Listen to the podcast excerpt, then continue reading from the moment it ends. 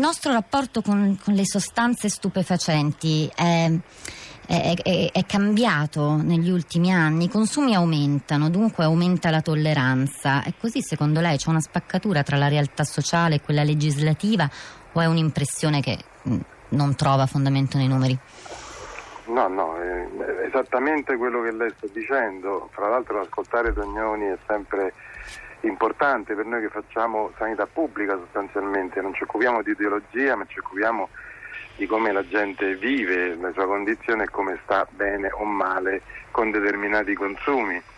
Eh, lei ha citato la mia presidenza del coordinamento nazionale delle droghe, non esiste più quel coordinamento là perché nel frattempo sono successe tante altre cose, l'ansia, l'allarme rispetto alle nuove droghe degli anni 90 oggi non avrebbe più senso fare un coordinamento su una sostanza specifica perché le persone, i giovani, gli adulti, gli anziani policonsumano, usano diverse sostanze spesso per autocura, spesso dire, per affrontare una società che è diventata molto più iperprestativa e molto più individualizzata. Quindi è indubbiamente cambiato l'approccio che il Paese ha con le sostanze io dico per fortuna, per fortuna nel senso che speriamo ci sia maggiore consapevolezza, una maggiore consapevolezza rispetto a un fenomeno appena terminato, stiamo terminando una ricerca su un'ASL romana grande, la Roma 2, milioni di abitanti, abbiamo chiesto ragazzi sulla cannabis, sulla cannabis, siamo preoccupati non di chiedergli se consumano meno, se hanno eh, che idea hanno rispetto alla legalizzazione, ma abbiamo posto una domanda rispetto a quello che Tognoni in ultimo diceva, qual è il, il livello di rischio che loro rintracciano.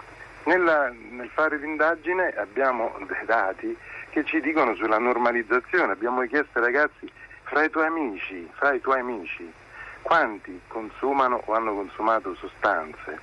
Bene, chi non, ha, chi non, conosce persone che abbiano consumato sostanze nelle scuole è uno scarso 10%.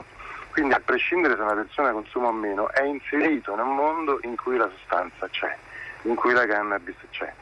E poi ovviamente... E la percezione dei ragazzi che avete sentito, Cepitelli, cambia a seconda delle sostanze? Ah, assolutamente sì, assolutamente sì. C'è una competenza ovviamente molto elevata a mano a mano che si va avanti con l'età, quello che ci preoccupa molto sono i giovanissimi, ma soprattutto i giovanissimi che fanno riferimento a ambienti culturali molto deprivati, dove l'eterodirezione del mercato illegale fa la differenza.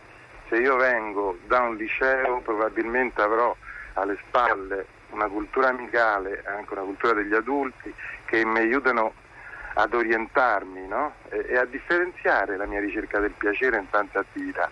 Se io vengo da un professionale e da un quartiere molto deprivato, come orizzonte di piacere, come orizzonte per svoltare un pomeriggio, spesso c'è soltanto la cannabis.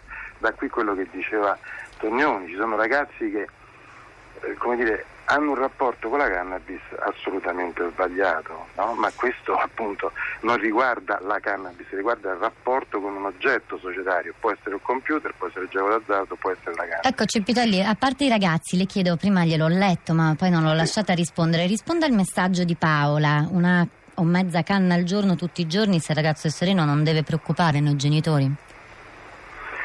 Ma sono tante le cose che debbono entrare in gioco oltre la mezza canna. La mezza canna. Di un, un, genitore sa il proprio figlio che relazione ha con lo studio, che relazione ha con le amicizie, che relazione ha in famiglia. Se tutto questo è funzionale, non lo so, non penso sia un problema notevole, determinante. Non, non, non mi sentirei di dire L'importante è che appunto in famiglia di tutto questo ci sia una comunicazione, ma non soltanto in famiglia, eh, attenzione, in generale nella società, e, capendo anche che finalmente questo paese sta fuoriuscendo, questo paese, il continente, ma io direi più in generale la regolazione internazionale, da un'ossessione che faceva delle sostanze definite droghe qualcosa che fa male de- per definizione. Grazie al cielo stanno nascendo si stanno sviluppando filoni di ricerca importantissimi, mi ricordo un articolo di Corbellini rispetto alla chetamina, eh, che diceva alcune depressioni maggiori sono state curate con la chetamina.